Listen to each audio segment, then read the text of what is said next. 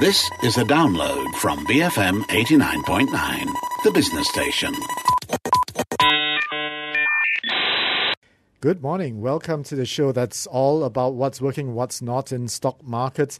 And today we have actually a very special guest, uh, Nur Hisham Hussein, who's the head of Economics and Capital Markets Department of the EPF, is joining us today. And the topic is what happens to markets as populations age. So um, I think one thing is for sure that uh, the global demographics, especially from the more advanced economies, are pointing to that, that the world is getting older and older.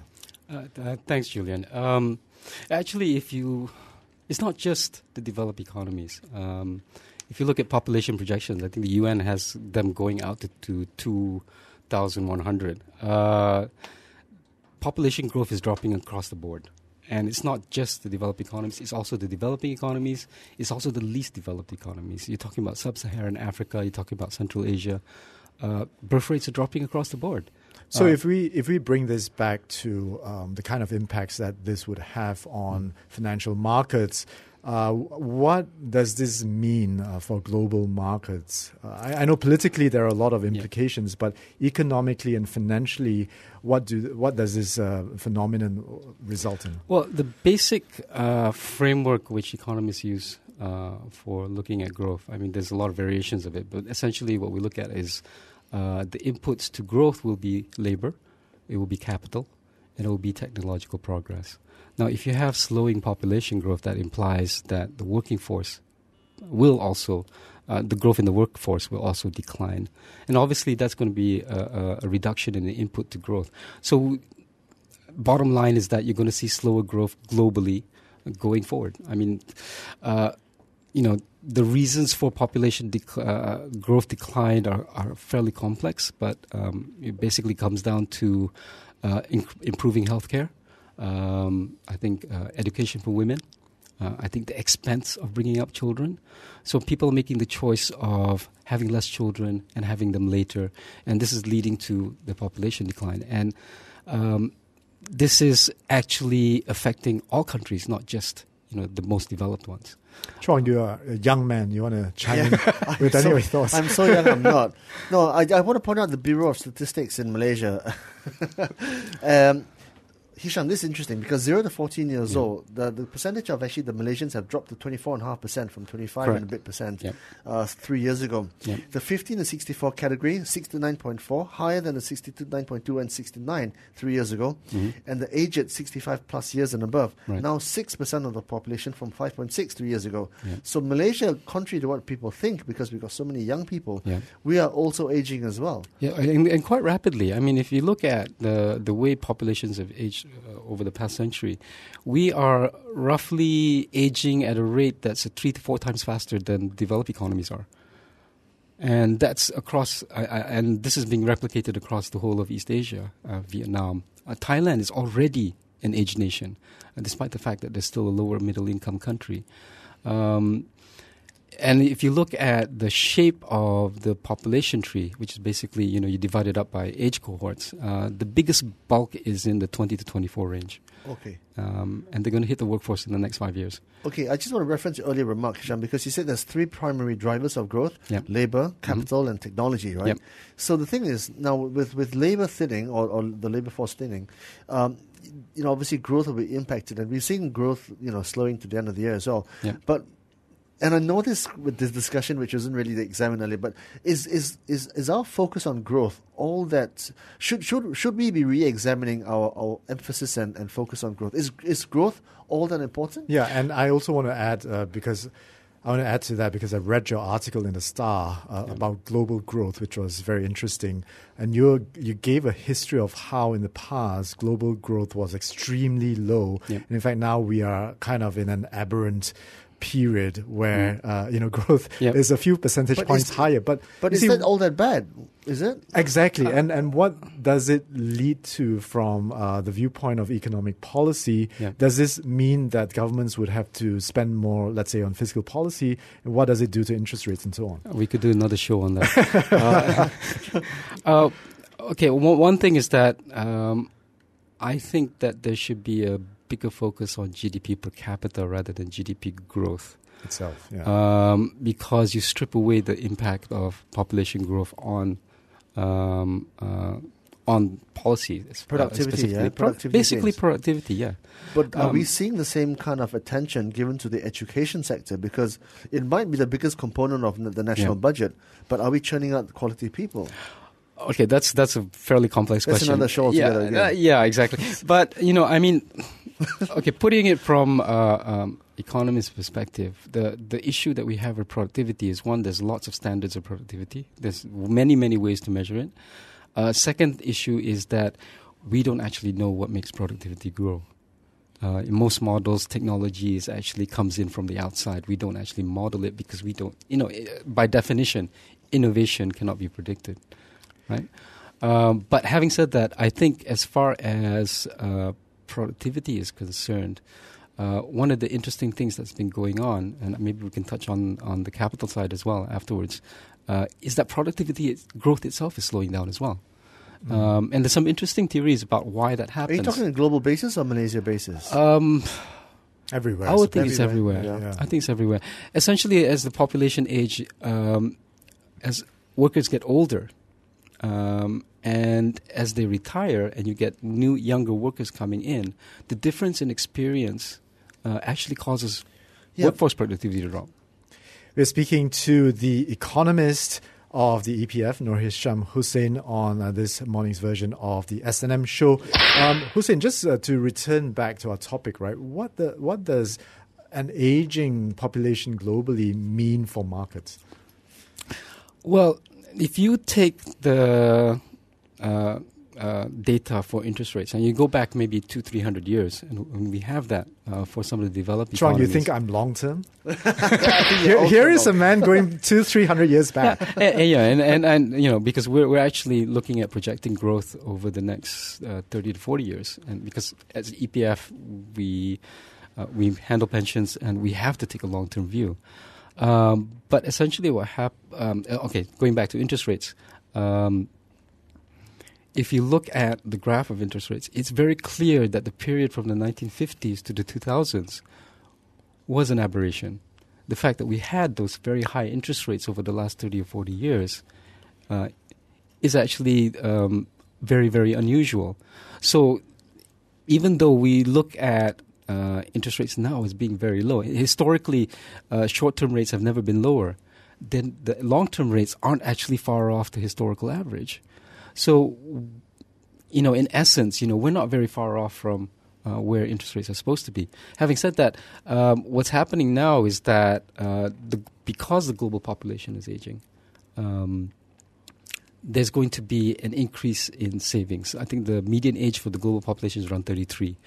That means, as a, in aggregate, we are still in the phase of increasing savings for retirement. And, and, you know, looking at the global population, so there's going to be more and more savings coming into the market uh, So over the next 40, 50 years. What you're suggesting to me sounds quite problematic because Yes. you're uh, effectively saying that uh, we're going to see sustained low interest rates in Correct. the world, but at the same time, Yep.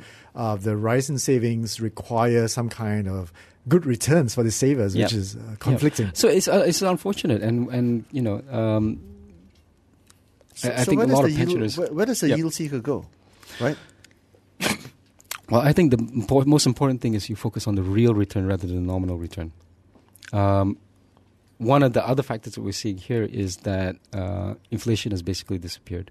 We don't see that coming back anytime soon.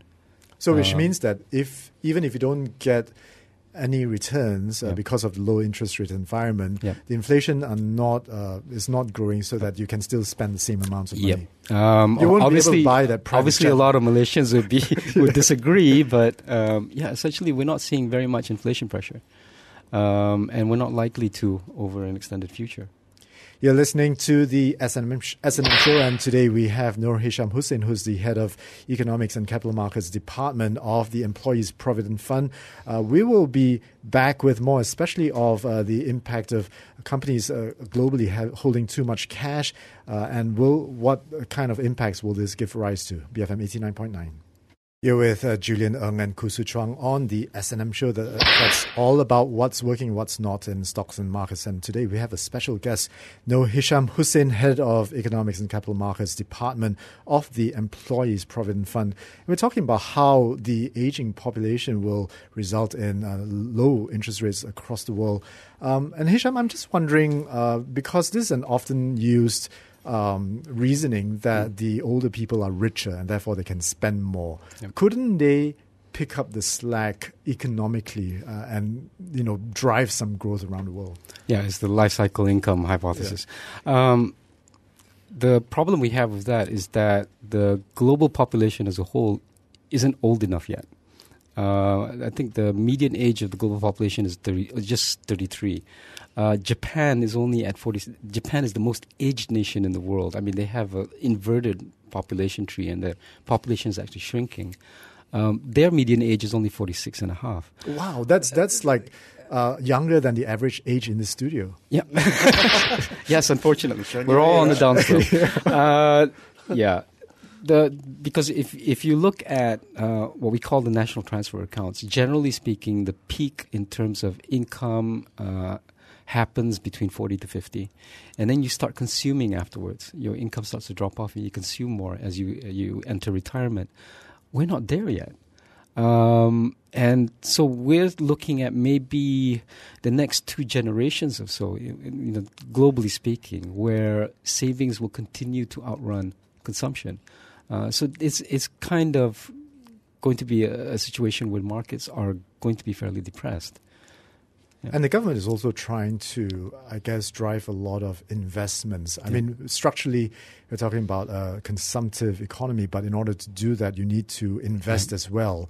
What would happen to private investments? Well, one of the things we've seen, um, and this is not a new phenomenon. I mean, developed economies obviously have been dealing with aging for, I think, the last two decades or so. And the baby boomers started actually retiring, I think, about 10 years ago um, what we've seen is that um, the impact on companies is basically because their the growth of their markets is actually shrinking. Um, they are accumulating profits. They're accumulating cash. Uh, they're not utilizing it for investment because they don't need to. I mean, you, you don't need to expand capacity if your well, market's they're, they're, they're doing growing. financial engineering. They're doing share yes, buybacks, exactly, right? exactly. And dividends, um, dividend payments, dividend payouts, yeah, exactly. So Which adds to the problem. I mean, after yeah. you get the dividends, where do you put the money? Exactly. So you got excess savings again um, and that's had played a part in actually depressing. So what we're seeing is this whole lower for longer phenomenon, no longer yeah. confined to the international shores, but they've arrived in Malaysia. They will, yes, definitely. Yeah, yeah. they will, or they have already. Um, we are obviously open economy. We have an open yep. financial system, so in that sense, we are very much uh, affected by what's going on internationally, but internally as well. This is going to be something that's going to hit us, I think, within about 2040, 2050 timeframe. So this this exacerbates the whole retirement issue because yes, already we don't have enough retirement savings. Correct. From a growth perspective, yeah. that's going to decline proportionally. So exactly. So, so, so sorry. It's, it's kind of a depressing situation. to put you on the spot because, but yeah. you know, you're, you're, you're one of the head honchos at you know, the biggest pension fund in the country. Yeah. Nearly seven. If not the billion, world. Not the, well, yeah. we're, we're 14th, number 14, 14th biggest in the world. Yeah, um, so I think from an individual's perspective, it's not so bad. I mean, headline growth dropping off is, doesn't matter so much. Uh, as I said, we should focus on GDP per capita. And in that sense, you know, I think we're going to continue to see increases in the standard of living. Um, but for investment managers like uh, EPF and, and uh, other pension funds and insurance funds, uh, we have a problem. Um, but I, I think as long as we can keep returns above the rate of inflation, um, I, th- I, think that should you know really fulfill the requirements. You know, from uh, from from a policy viewpoint, right, and uh, looking at it from the lenses of uh, policy makers, mm-hmm. should governments give away money like helicopter? Not not quite helicopter money, but really put money into the pockets of people. Uh, currently, we have a very mild version of that in the form of yep. BRIM, yep. Uh, but why not more? Right? I want I want like five thousand or ten thousand ringgit in my pocket. Uh, this is a thought experiment. how how bad a, a policy is well, that? Well, well, I think Australia does that now, right? They give you quite a big lump sum. Yes, they do. Uh, well, I, am not sure. I, I, don't know the specifics of the Australian system, but um, certainly basic income initiatives are being experimented with worldwide. Um, cash transfers have been very effective in terms of uh, alle- alleviating poverty and um, alleviating problems with social mobility. Um, it's something that we should be thinking about, and I, I, really hope that we have a public conversation about this uh, because it really requires um, a consensus, right? Um, you can't, you know, impose something like that from the top.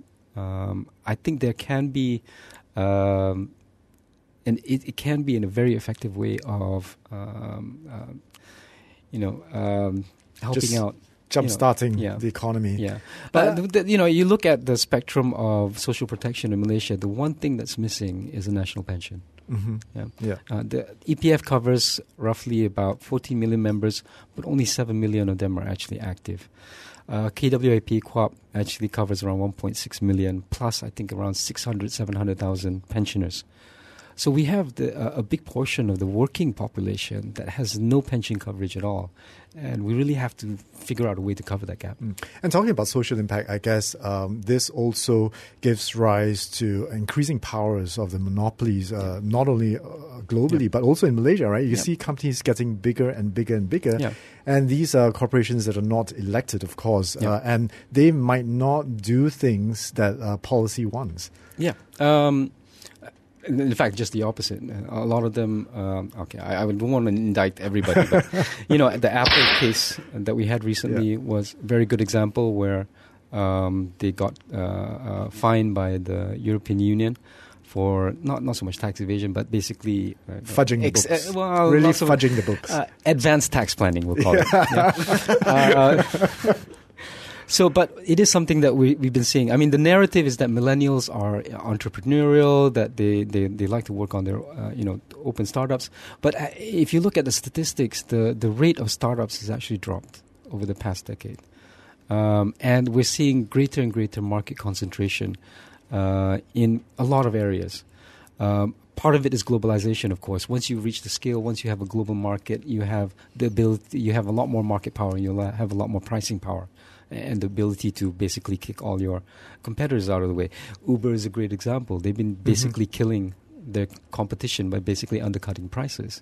Um, Which is not a bad thing for us. Well, no, no, it's not. Yeah. Um, yeah, I, I, think you pointed out to me the other day about um, Uber's consumer supply, the, the, demand curve. That's right. Um, the Freakonomics guy yeah. exploring the demand curve. Yeah, and the the study found that for every dollar that the consumer spent $1.60 of consumer surplus was generated.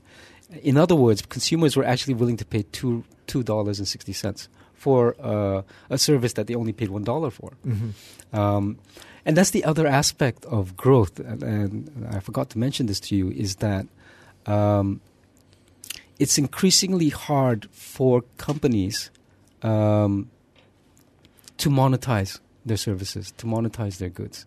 In other words, um, even though we have a, a, fairly, I mean, innovation has been going at a great pace over the past decade, two decades, three decades, but it's harder and harder for companies to actually generate revenue out of that. And when you, you can't do that, then GDP growth itself drops off. And that's, again, it feeds into this whole um, scenario of lower yields lower market returns. Mm-hmm. And from an investment perspective, I guess we can focus on things that uh, only the old people buy, uh, a technology uh, which, well, yeah. which, which is really exploiting that uh, migration uh, yes, to correct. digitalization. Correct. So there's going to be some uh, generational issues. Um, we have to think about priorities in terms of which se- segment of the population that we should actually cater for. In Malaysia, our median age is only about 30. Uh, as I said, the biggest bulk of the population is actually between the ages of 20 and 24. So we're still very much a young nation, but we are aging very rapidly. And so in this next 20 or 30 years, all of these issues will come to a head. And we have to be very mindful of when that happens. I think we have uh, time for one question from uh, somebody who tweeted in, uh, Clarence Chan. Uh, when you mention uh, no inflation, do you mean Malaysia or global? Uh, because the ringgit is uh, has done poorly against the US dollar, I guess that's that implies some degree of imported inflation. Um, I was referring to the global scenario, but even within the international context, I, I think it's fair to say that it's not the ringgit doing more poorly; uh, it's the US dollar that has zoomed ahead.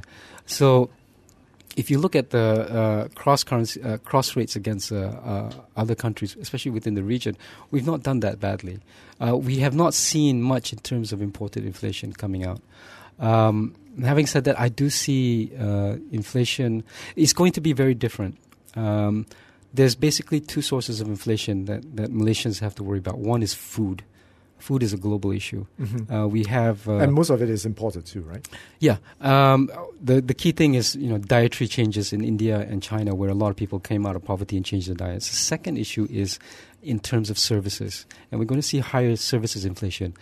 But traded goods, I mean, in terms of the stuff that you actually buy, durable goods and stuff like that, I don't think we're going to see much inflation at all. It's go- actually going to see deflation. Okay, interesting. I guess uh, topics for the future. We Yep. hope to have you back Sure. again. And uh, that concludes our episode today f- uh, for the S&M show, where we had uh, our guest uh, Nur Hisham Hussein, head of economics and capital markets department of the Employees Provident Fund, discussing what happens to markets when population age. BFM eighty nine point nine. Thank you for listening to this podcast. To find more great interviews, go to bfm.my or find us on iTunes. BFM 89.9, the business station.